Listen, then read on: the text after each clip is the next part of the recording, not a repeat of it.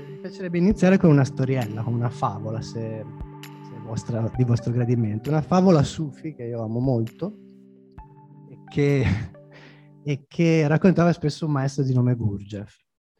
Questa favola parla di un, di un pastore e delle sue pecorelle.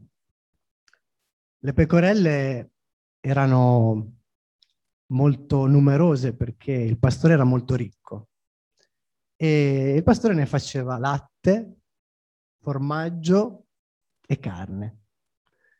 Però era molto ricco quanto avaro questo pastore e quindi non voleva spendere neanche un soldo per tenere a bada le proprie, i propri ovini e quindi eh, questi ovini correvano il rischio di perdersi spesso e cadevano, si sfracellavano giù dai dirupi, venivano mangiate da altri predatori, oppure intuendo le, come dire, eh, aspettative ghiotte del loro padrone, appena potevano si, se la davano a gambe.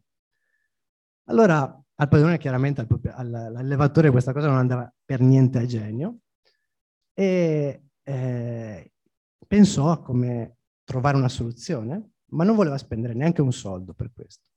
Allora cosa decise? Siccome oltre ad essere un allevatore era anche un potentissimo mago, decise di ipnotizzarle ed ipnotizzarle in che modo? La prima cosa che fece loro credere era che loro fossero immortali e quindi che mandarle al macello alla fine era solo un gioco, era solo una cosa piuttosto trascurabile per loro. E la seconda cosa che insegnò loro fu quella di che lui stesso era un padrone buono, che faceva il bene delle sue amate pecorelle e la terza ed ultima, più immaginifica e crudele operazione di ipnosi fu quella di far credere, credere loro che non erano veramente pecore, ma che erano aquile, leoni, alcune addirittura lupi, uomini ed altre perfino maghi. Da quel momento non ebbe più nessun problema.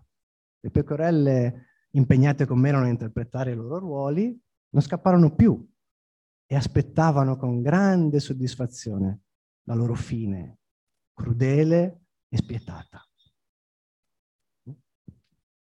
Questa è una storia da non raccontare ai vostri bambini la sera prima di andare a dormire, mi raccomando. Riflettiamoci noi adulti, ma no, no, no, non facciamo paura ai piccoli. E se io vi chiedessi adesso, eh, voi che ruolo siete stati ammaestrati ad interpretare? Voi cosa mi rispondereste?